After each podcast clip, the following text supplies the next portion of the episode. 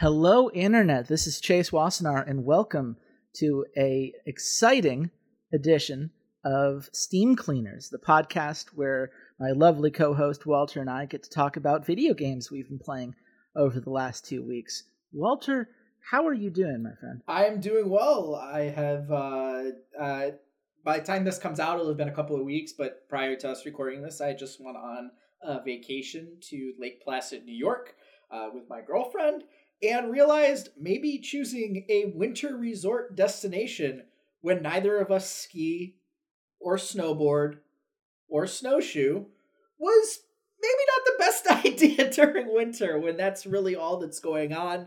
Uh, we were there f- for the very, very last day of the Olympics. And the one thing that I had really wanted to do was to see, you know, the Olympic Center from from the eight, you know, 1980s Olympics and see the ice arena where the United States uh, defeated the uh, the Soviets. Uh, all that was under construction, so they had like one little conference room that was open that had like, you know, just a bunch of just random pieces from their collection, just so there was something that you could visit. Um, but overall, it was it was really nice. It was nice to kind of get away from everything. I got to see another part of New York that I have not, uh, despite living here for as long as I have, and I kind of came back from it uh, a bit refreshed and uh, rip roaring and ready to go. Which is why I did not uh, I did not actually have a lot of time to play uh, this week's game. But that's fine because Yes. I didn't need a lot of time to play this week's game. Uh, but Chase, how are, how have you been doing? Wonderful. Uh, You know, I'm doing pretty well. I uh, just had uh, a nice uh, evening with a couple friends uh, in which we watched a movie that uh, you are not going to watch. Um, I can assure you that you have no interest in this whatsoever. It is The Eyes of, of Tammy Faye Bakker, um, which is indeed a, a movie about the televangelist. Um, and I got to tell you, Walter, um, this movie tries really hard to uh, ignore any amount of complicity she could have possibly had in her husband's many, many financial crimes. Um, I like Jessica Chastain did a good job in the role. Like she's very charismatic, and it's fun to see like the weird places that she's surprisingly progressive. Like interviewing an AIDS patient on air during a time in which like peers would include uh, that piece of shit Jeffrey Falwell. Like that's surprising and interesting. Um, but it is uh, a very messy film outside of her performance uh, that really just scratches the surface of a lot of things without really getting into any of them. And so I just know that when we're doing our uh, Oscars binge for uh, Final Cut, that one's not going to cross your radar. I'm going to take a shot in the dark and say none of what I have said inspires you to go watch that film. See, you said that, but I've been watching The Righteous Gemstones on HBO, so a much better product, a much better product for the record. yeah. So I mean, Um, the the content might be interesting to me, but if you're saying it's you know not a great movie besides Jessica Chastain's performance, which Jessica Chastain is a fantastic uh, a fantastic actor, then uh, yeah, maybe maybe that that will be on the skip list along with Licorice Yeah. Pizza. Again, a movie that I have no idea why it exists.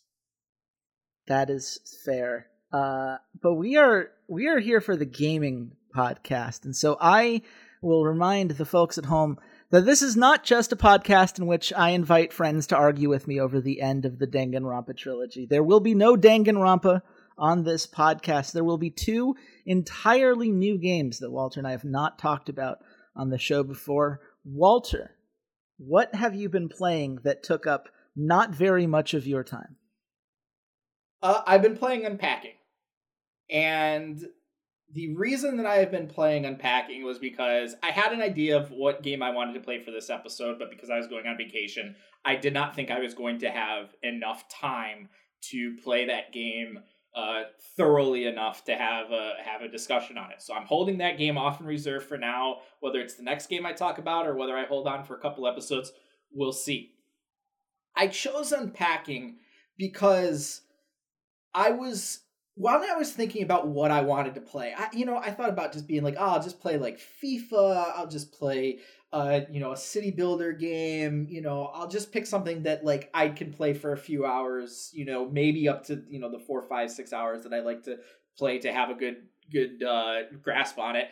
And then Giant Bomb does this series where they go out and they have these guests come in and write articles about their top games of the year.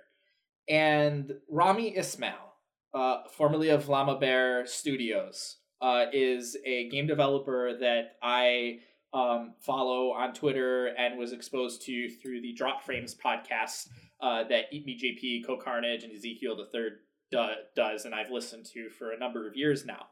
And he is someone that uh, has a ton of really good insight into game development, obviously being a, a, game developer, and just has a lot of very nuanced and interesting takes in that, in the world and you know itself. He's become very critical of um, sort of uh, Arabic interpretation in video games. Uh, most recently, being very critical of the uh, the uh, the Fallujah game that I'm forgetting the name off the top of my head, um, being super super critical about it, and I, this article came up and I was bored at work, so I clicked on it and I said, hey, like I I want to like see what he has to say about games from from 2021, and his game of the year was Unpacking, and when you read his thoughts on it, it just it it was the perfect game for me to go, okay, I only have a few hours to play something. I can get a complete experience out of the game by playing it and so on and so forth. And the thing that really really caught me on it is he was talking about playing the game. And it's a very very simple game. You have a bunch of boxes in in rooms and your entire goal is to take all of the items out of the box by you know clicking on it and placing it where it's quote unquote big air quotes supposed to go. You're unpacking. You're unpacking moving boxes. And what really caught me on this was he was talking about how there is a a moment in the game where you are moving in with a partner and you go he, and he says you know you you open the box and your diploma your framed diploma is there and there is no place in the apartment to hang the diploma. None. Hmm. You can't move anything off the walls. There's no space for you to put the diploma. So ultimately, the only place that it can go is under the bed. And he, you know, he talks about how it's a very, you know, emotionally kind of impactful moment. And you go like, wow, like that's a very strong statement there.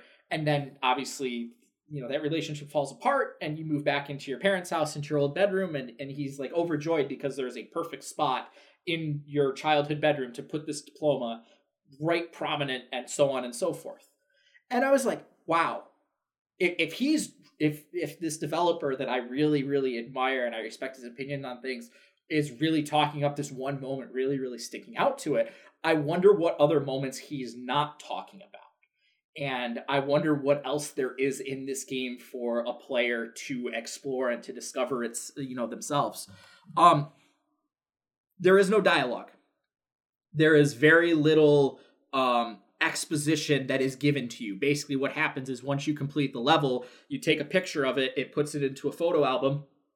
And depending on the room that you're in, a little blurb gets written underneath it. And that is all of the story that you, as the player, are given directly by the game until the very end. Everything else is up to your interpretation of the items, of where you're placing them, of the you know sizes of the apartments, the the you know quality of the apartments, all of these changes. And a lot of stuff changes over the course of the game. You gain a lot of, you know, books or, you know, whatever. You are, uh, you know, one of the things that you kind of, inf- you know, inferences that this person uh, that you're playing, uh, they are a um, graphic designer, game designer of some kind, because they have like one of the art tablets. And you start out, you know, with what I assume is kind of like a crappy one, and then grad, and, you know, and, and, um, pens and markers and notebooks and that kind of stuff and then like gradually like you get a nicer one and then a nicer one and, and it builds up and it builds up and it builds up so that's like part of the the narrative storytelling um so do i have you on board so far Do we have any any questions yeah. at this point? I mean, I, I do love. Uh, first of all, uh, Rami is a great Twitter follow. Hundred percent cosign. Um, very interesting uh, insights on the industry and games as a whole. I do love these kinds of indie games in general. In general, I just emergent storytelling is so pivotal to me.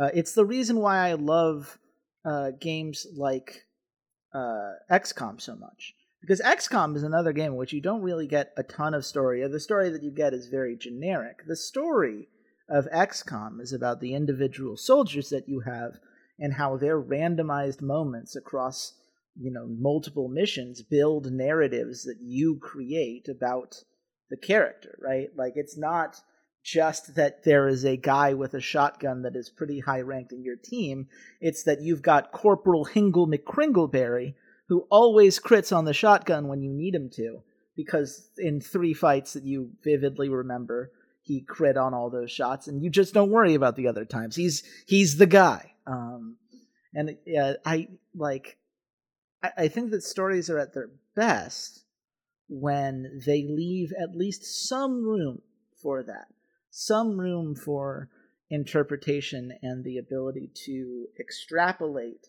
what doesn't need to be a hard character moment into a character moment that you can get attached to. Now, it sounds like that is basically the entirety of this game, rather than having like a basic overview that of the character that you can kind of base your decisions on you're just thrown into it and the decisions are entirely yours to make without any sort of uh, guidance from the game that you could either steer into or away from. Am I understanding that, that properly? That is correct. The only information you have about this character is what you have in the boxes or what has already been placed in you know some of the you know some of the the rooms or the apartments or um so on and so forth like you never learn anyone's name you never learn uh, partners names you never actually like it never actually happens where it says oh you're moving in with a partner until like like the first time it happens with the di- the diploma scene is very obvious like it's very obvious you are moving into somebody else's apartment. You there are bookshelves in the living room that has stuff all over them. You can't move any of that stuff. It's there. You can't move anything around. It's actually really funny that um, there is an achievement in the game, and some of these are like minor spoiler things, but there's an achievement in the game where it's called Tidy Whitey's, and the achievement is that you move all of the partners' socks and underwear into one drawer nice and neatly. Because when you get there and you open the two drawers, you know, two of the four drawers, it's like half full and they're just kind of haphazardly thrown in there. Um, but because you start in the living room and you find you can't move any of this person's stuff, when I got to that the first time, and spoiler, I went and looked up the achievements because I wanted to 100 have the game 100% completed. Um, I wanted to see what all these little nuances were because I just I didn't want to dig and dig dig for myself.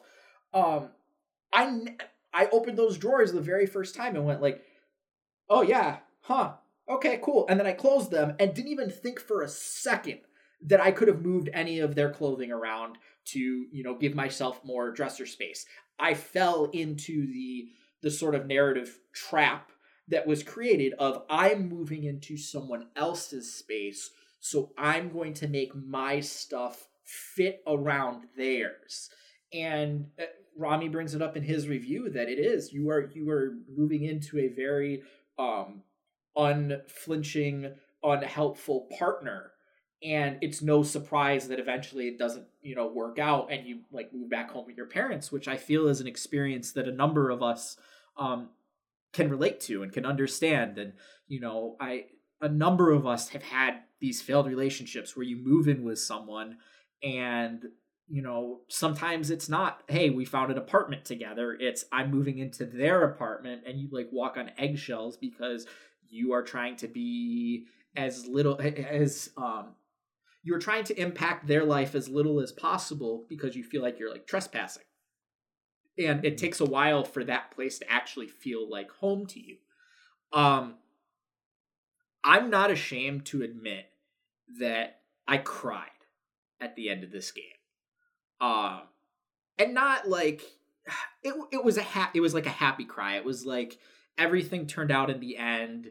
Um it was a good story and it was a story that I was incredibly emotionally invested in and it reminded me of of another game and this is the only other game that I've ever cried in and, and uh, that's the beginner's guide.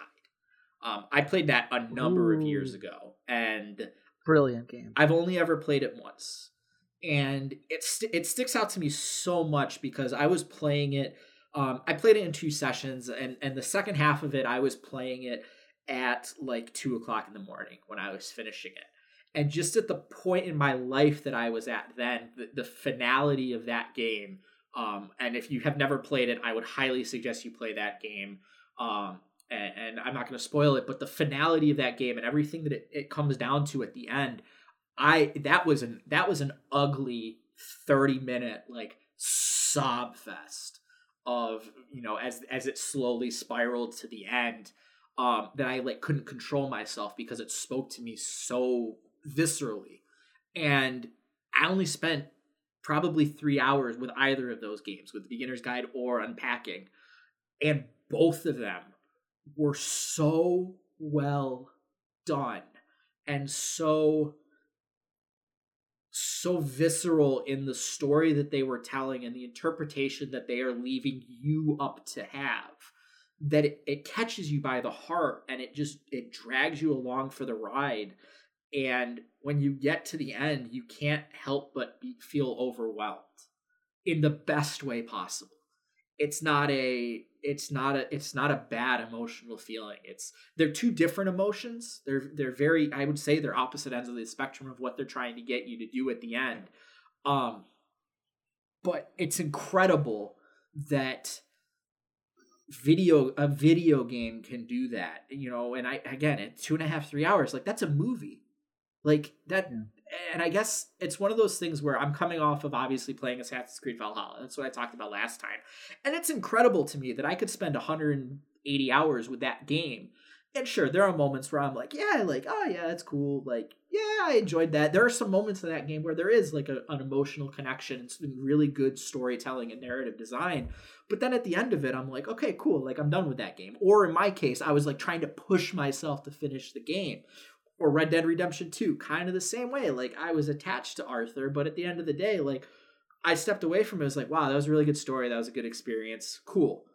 Whereas unpacking at the end of it, it was I couldn't just like I couldn't just be finished. I had to like sit there and and let myself feel what it was trying to accomplish and and what the story that it was trying to tell because it feels like such a personal story that you know the the people behind it um uh Witch Beam like it, it feels so personal in a way that it, it's clear that they have experienced a lot of what they put into that game and are just wanting you to experience that with them in a really really simple, straightforward, and really well executed. Like I I I feel like it's doing a disservice by saying like, "Oh, you're just opening boxes, taking items out of the box and putting it onto shelves or putting into closets or whatever." But you get sucked into the minutia of it to the point where I'm like, I had a shelf that was all spiral bound notebooks, and the moment that the spiral bound notebooks didn't fit on that shelf anymore, and I had to put them onto the shelf with the normal books, I had to like rearrange the normal books to then make sure that the spiral bound were all the way to the edge because I wouldn't have wanted the spines of the book to be damaged by the spiral. And I'm like, that's what I do in my own house. Like, that's how I would organize that shelf if I had a bunch of spiral bound notebooks and a bunch of normal books. I did all of the books by height because that's how I do it in my house. You know, I I did everything the way I would do it, but still having this narrative of this this other person and their life and all of these like milestones it's it's a really damn good game like i can totally understand why when it came out it was so widely regarded and why someone like rami would consider it you know their game of 2021 Yeah, it received a lot of awards. Um, the Game of the Year and Excellence in Accessibility Award from the Australian Game Developers Award. Uh, it was named one of the best video games of 2021 by the New Yorker, the LA Times, Forbes, CNET, NME, uh, Polygon. Uh, so many places uh, really fell in love with this game. And I got to be honest, it sounds incredible. And from a story perspective, I am very interested.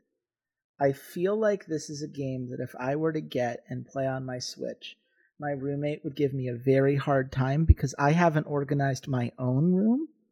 Like spending three, four hours organizing um, a game world rather than my own world uh, feels like a uh, priority thing. But like you explaining this to me kind of makes me realize like there is an art to organizing stuff that is more than just putting things in a place, right? It's the memories attached to it. It's the things you find that you forgot about. And uh, I don't know. You may have inspired me to finally clean my room, Walter. That's I think that's the the the larger. I, I mean, I I'm certainly gonna play unpacking at some point. It's it sounds awesome, and I'm glad that you uh, thoroughly enjoyed it.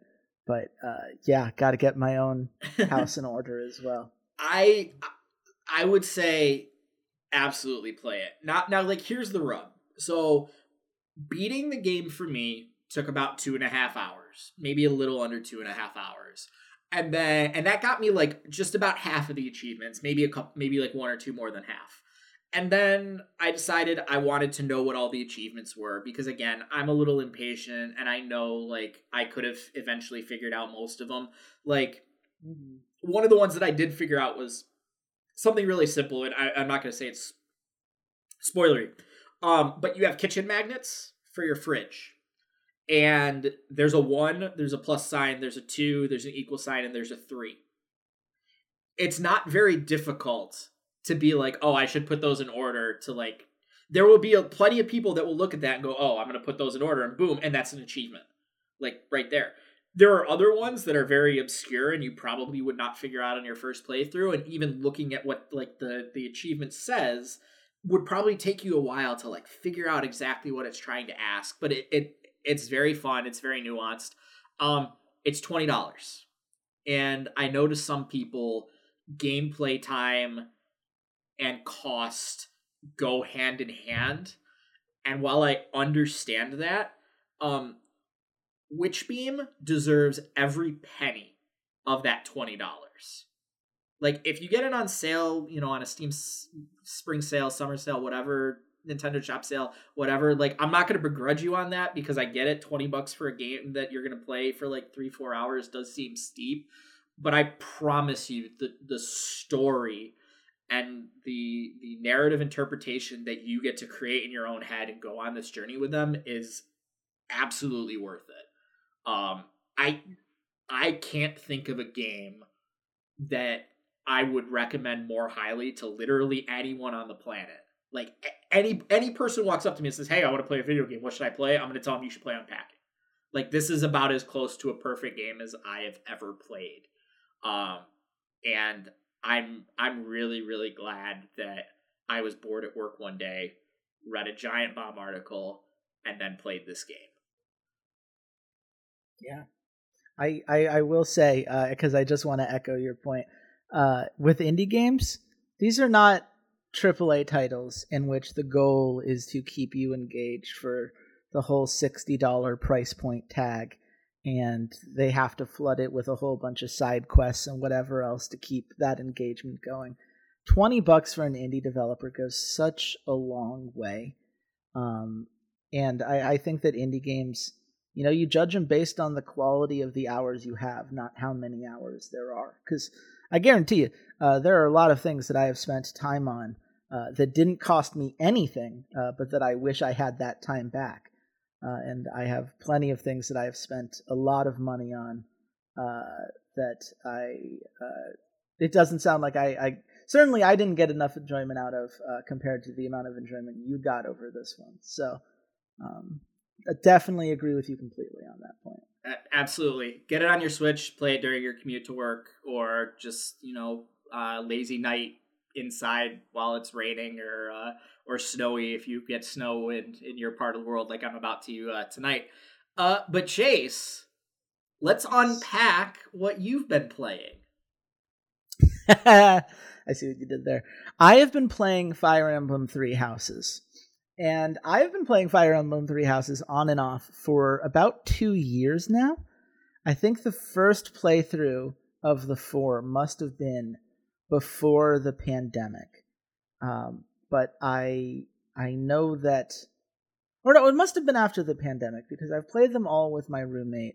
Um, but it was very early on in the pandemic, and I have been on that game's journey on and off ever since because it is a turn-based strategy game uh, published by Nintendo. For those of you who don't know, and the key of the Fire Emblem series is that uh, it is a turn based strategy game with permadeath. If you're playing on the classic difficulty and your character dies in a fight, they're gone forever. So, in order to successfully uh, get to the end game with all of the people that you care about, you need to be very careful. You need to be precise. You need to make use of all of your strategic advantages. You really need to flex those game muscles. Admittedly, not so much at the lower difficulty levels, but it has a curve, and for people who really want like the harshest strategy, uh, maddening is there for you. I, I thought hard was enough for me to be pushed without feeling like it overtook my experience with the game. Um, it's Three Houses is really well organized compared to some of the other Fire Emblem games. Fire Emblem in general tends to be a little bit messy in trying to tie in like these different groups. I remember in, in Radiant Dawn, which is the one I had the most experience with before this one, like chapter one, chapter two, and chapter three each had their own teams. And chapter four was kind of merging all three teams together. But it meant that your characters from chapter one were super underpowered compared to everyone else. And so like you'd basically never use them. Uh, this is a game in which you make your decision as to which house you're going to work with at the very beginning. Uh, your character, after uh, saving the three house leaders, is called on to teach by the leader of the Church of Seiros. Um, and you have to pick which house you're going to align with. You can go with the Black Eagles and work with Edelgard, the Adrestian Emperor to be. Um, you can go with the Blue Lions and, and uh, work with Prince Dimitri of the Holy Kingdom of Faerghus or you can be a Hufflepuff and you can play the Golden Deer and hang out with Claude, who's going to be the leader of that theoretically um, down the line. Even though it's kind of the Golden Deer are weird, man. It's it's meant to be this kind of alliance, almost democracy, but still with a very entrenched upper class, and it kind of feels like it's where they put the characters that didn't have a clear home in what feels like the two biggest parties, and then ironically gave them the ending that has the most story implications wrapped up. It's a very interesting choice. Um, there is also uh, the DLC gives you the Ashen Wolves, and the DLC, by the way, greatest missions in the whole game. Uh, the Ashen Wolf characters, three of the four of them, I, I love tremendously, um, and the missions are really well organized and really challenging in a way that's quite fun. Um, but yeah, you play the the first mode, no matter you know the first half of the game. We'll say, um, whatever house you pick, you're dealing with basically the same issues with a couple minor changes here and there based on the flavor of your particular house.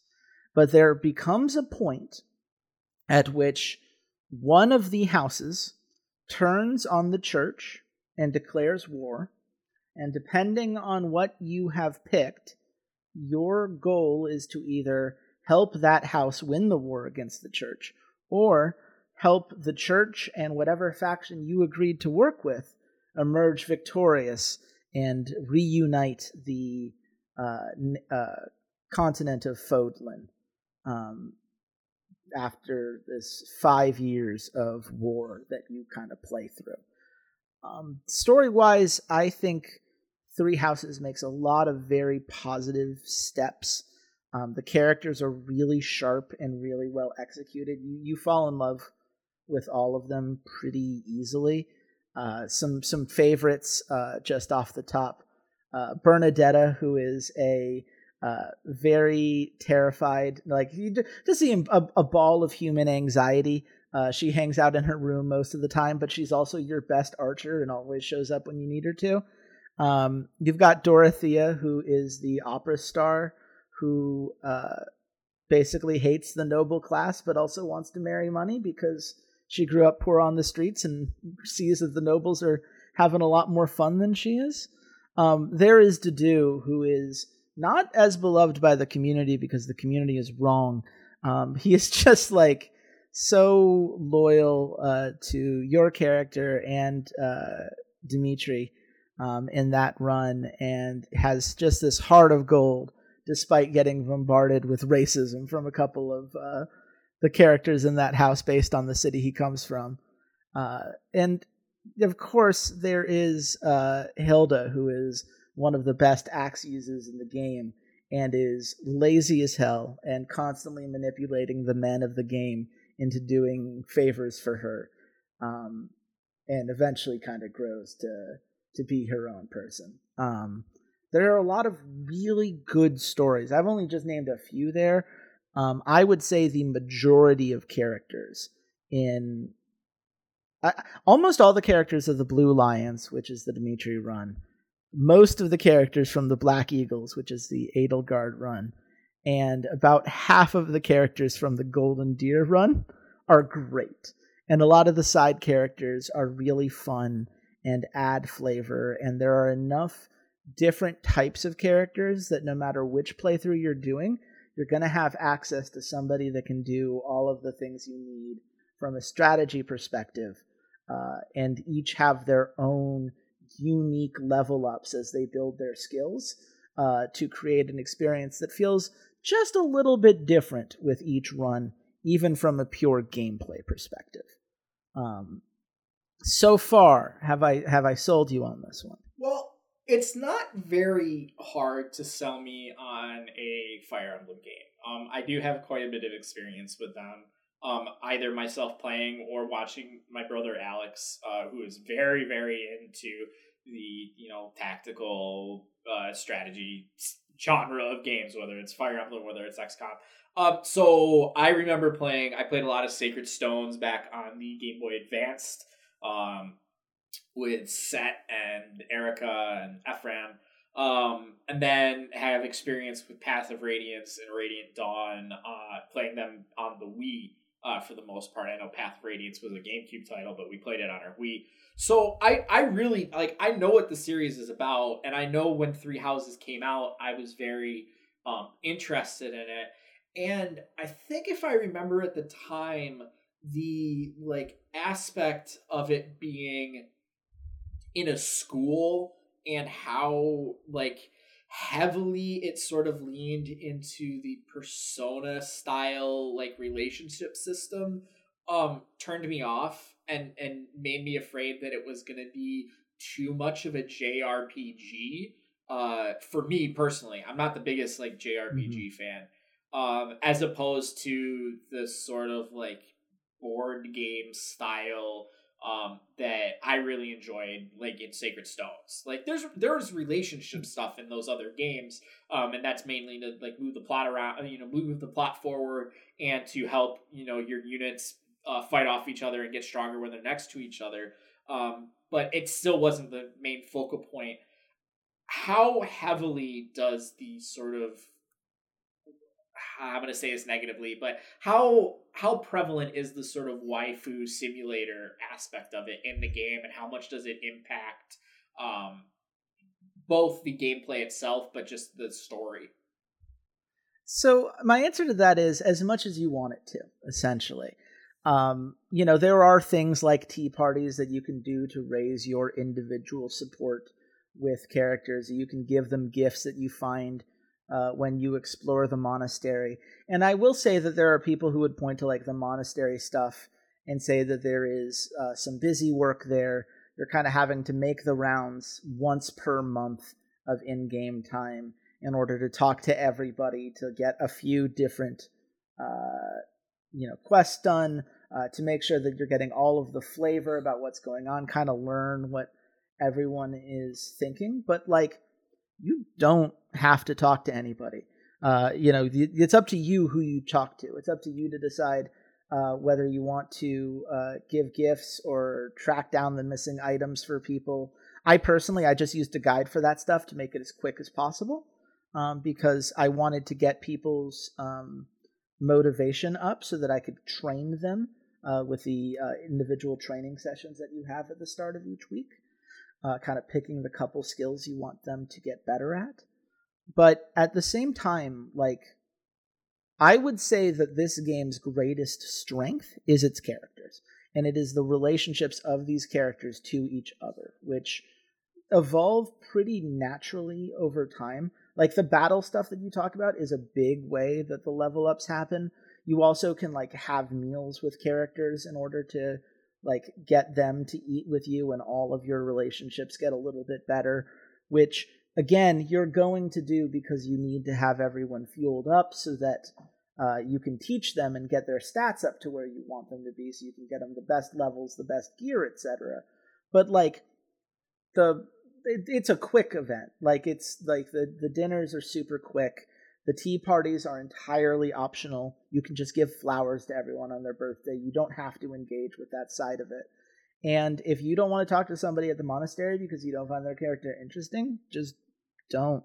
There's nothing in the game that forces you to talk to everybody outside of my particular OCD need to make all of the talking bubbles next to people's names go away uh, when I look at the menu. So I don't think that it gets in the way if you're worried about it like taking over from the battle aspect of things. Um, I, I it is certainly like a let's say 45 minute break from the main stuff, but it's it's there to add a lot of flavor to the world. And as you build these character relationships up, either through battle or through you know these these events that you can participate in, um, you get scenes of all these characters with each other, and they they start with like the basic C scenes where they're all you know they're students and uh, you know usually have some sort of disagreement or don't click with each other or something else, and by the end of it, they've grown. They've come to appreciate something about the other person. They've kind of established a more defined relationship and you get a glimpse at what it would be look like if they got paired up at the end, which the game assigns randomly based on uh, which characters have top ranks with each other in these support scenes. And the support scenes are by far best part of the game. Um, the the flavor there is wonderful. Um, the characters are very rich and have most of them have a lot of depth to them. Uh, you know, there are some characters that are a little bit larger than life in a way that's very fun, but some of them also play it very straight, and you you come to have an affection for them. And uh, you know, all of this, um, if you're uh, not into that kind of thing, can mostly be skipped over.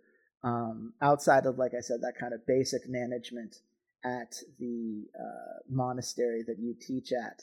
Um, most of it is engaging in the same things that Fire Emblem's always engaged in getting better equipment, going out into battle, being perfect in those battles that you execute, and in trying to to build up relationships that way uh, while getting uh, experience and hoping that the growth rates and all your levels go the way that you want them to. Uh, I I will say that the story between characters and how these characters bounce off of each other over time is sharper than the narrative itself. And this is where, like, people who have a criticism of Three Houses, I think a lot of it has to do with the branching paths and how certain things don't seem to be very different no matter which path you take, because the game only planned so many battle maps.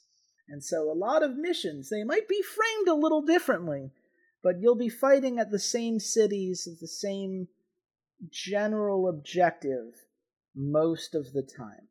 Uh, and the differences are where the details come in, you know, and, and those things do matter, but sometimes they lead to more questions than answers.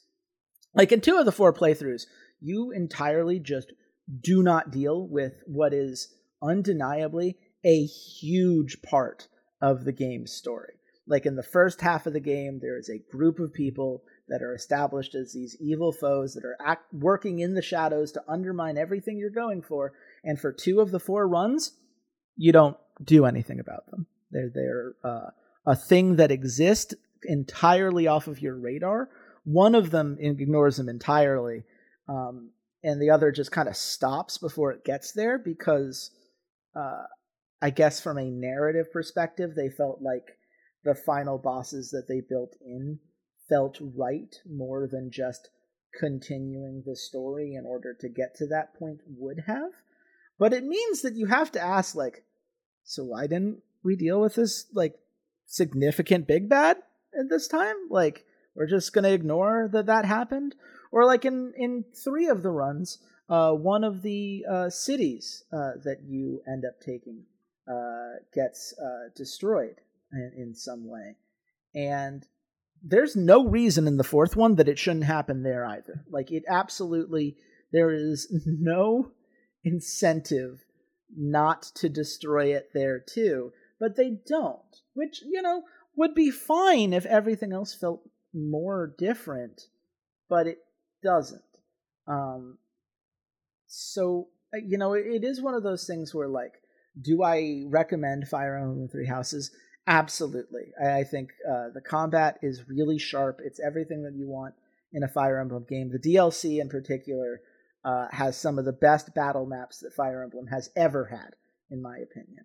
Um, and I, I, think the way they handle the the beasts that you have to take down, and um, it, it's a really good uh, strategic mix. And dropping the weapon circle in favor of a more fleshed out combat art system just gives you so much more flexibility to take each individual unit in the direction you want them to go to, uh, which is amplified by your ability to uh, to teach them more directly. And as you get these support scenes and you really get to see these characters bounce off of each other, there's a, a real affection that you will have for your team. Uh, personally, I'm team uh, Blue Lions all the way. Uh, Dimitri is wonderful. Dedue is great. All of them uh, have a special place in my heart. My roommate got me a Blue Lions tea mug that I still drink out of regularly.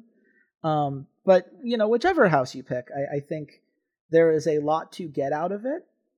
I highly, highly recommend.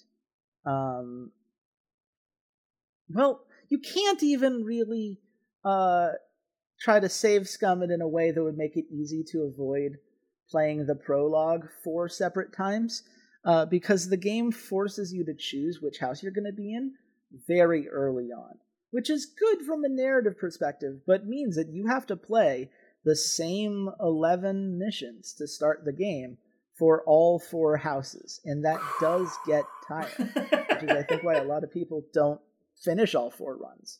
Um, one of them you can cheese. So there's like a, a thing that happens uh, towards the end of the prologue, and you can uh, split into a secret ending. But I don't want to get into the details of that here.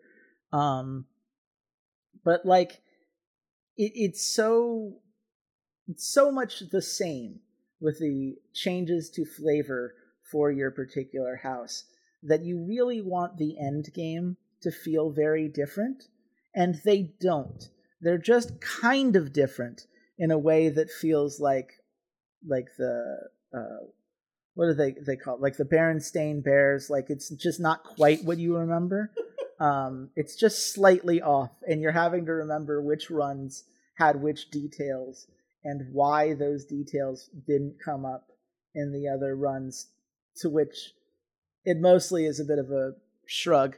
Um, I do, but I do remember that about Sacred Stones, where at there's like a midpoint where you make a choice of which character you want to play with, Eirika or Ephraim, and basically, like, sure, there's narrative differences, the maps are different, but at the end of the day, it's just you're playing with a different party of characters. It, it, it doesn't really matter all that much besides like what characters do you like more? Do you like Seth? Well, obviously you're going to stay with Eirika because Seth isn't going to leave Eirika and uh, you know so on and so forth. So it is it does seem like it's par for the course that when they give you these like branching choices, they don't really differ as much as you would hoped for. Yeah, which again, like that's a nature of design, right? How much time do they really want to spend on new battle maps?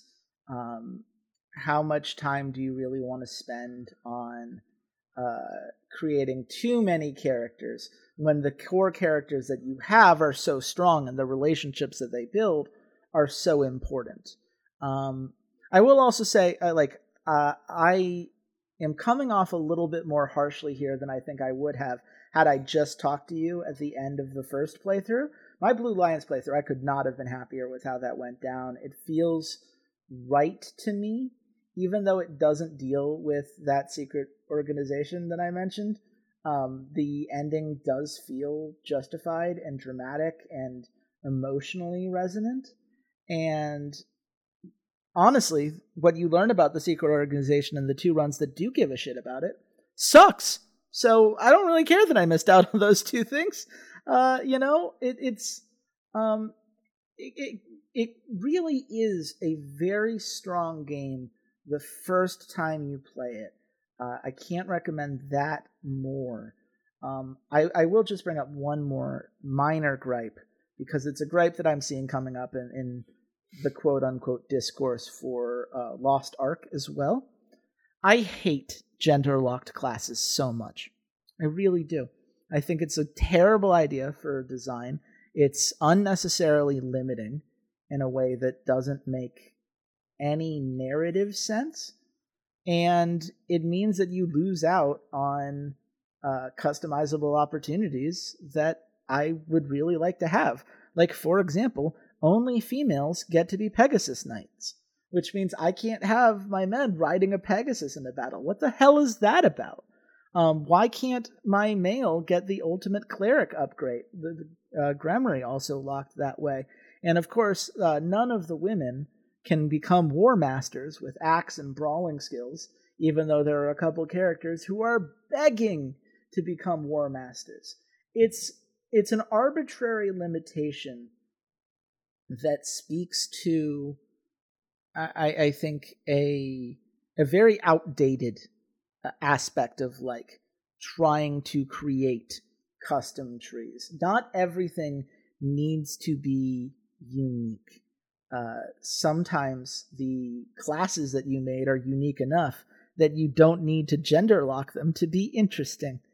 Uh, and I just want to throw that one out there for anybody uh, who uh, may be seeing that on their timeline in the context of other games. Um, but yeah, it's a Fire Emblem game. It's a really good Fire Emblem game. The characters are as strong as they have been in a long, long time. Um, and there are characters that are going to stick with me long after the game. I just wish I hadn't played it four times. I think three times I had it. That was the perfect number. I I feel like I could have completely skipped uh, one of the endings and had a uh, very lovely time. As it stands, you talk to a man who has played this game for 260 hours, and that last 60 hours, I really wanted to teach me more than it did.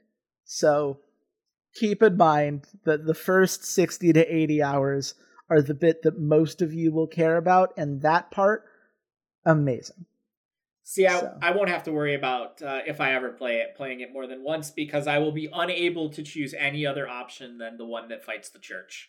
So, oh, I have great news for you. Um, you can, you absolutely can pick an option to destroy the church, yes. and I would argue that it may be like there are actually a lot of arguments in the uh, Fire Emblem community as to which ending is the best ending. Like it's one of those where like do the ends justify the means is the moral question you're left to uh, answer but for the record destroying the church works out well. Uh, Everything I, remember I, about the previous games I've played is that usually the, the church or the religion is usually pretty bad. So yeah, well, and I think one of the things that makes this game particularly good is that there isn't a clean run morally. Like each run uh, does have a very different tone in terms of how certain things are approached because the central characters you have are very different. And you never get the sense that you're completely on the right side. There are always things that make you question whether what you're doing is for the best or whether what you need to do uh, is the best outcome overall. And I do like that. I, I do think that it's important to have a game where, like, there doesn't feel like there's one true ending, which is a, a flaw I think a lot of uh, RPGs can fall into, where it's like there's one way that's clearly meant to be the way that it goes, and then the rest of it is more of a curiosity.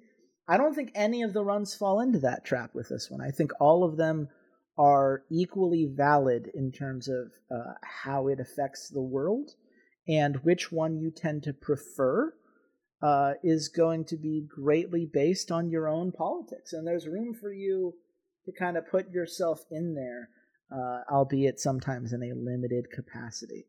Um, but if you ever do play it, Walter, I will tell you how to get the anti church run. Um, but I will tell the listeners right now that I believe we've wrapped this episode. Uh, Walter, where can the nice people at home find you? Uh, you guys can find me at C80s underscore LOL. As always, I am screaming into the void about a variety of topics. Uh, uh, uh, it's been a lot of esports talk actually last last couple weeks. I think I've been paying a little bit more attention to LEC and LCS. Um, it's been kind of interesting with everything that's been going on. No, we're not bringing back an esports podcast. Don't ask. um, but we do have the movie podcast. I'm not quite sure if we've at this point decided what the next episode is, but it's probably going to be one of the the Oscar movies at this point, or uh, I don't know. I have to double check and see what's what's come up to on demand recently. But Chase and I'll take care of that off screen, and we'll figure something out that's entertaining. Uh, and as always, you guys can follow the podcast at Rough Drafts Pod. Um, you know, yeah, that that's it from me. Yeah, uh, you can follow me at Chase Wassenaar on Twitter. I admit I am not the most fun follow right now at time of writing. Uh, I hope the world is less of a nightmare so that my Twitter can be a lot more fun. Um, but you can find me there, and I, I do uh, recommend uh, if you guys could go and subscribe to uh, both the overall feed, the Rough Drafts podcast feed that has everything and the individual shows, whether it be this one here, Final Cut, or K pop shenanigans, which has made its return onto this uh, podcast network as well. Uh, we really do appreciate it. Uh, it means a lot to us to get uh, a little bit more visibility and to have all of you lovely listeners enjoy what it is that we do. So, uh, we will be back in two weeks to talk about two entirely different games. But until then, Goodbye, Internet.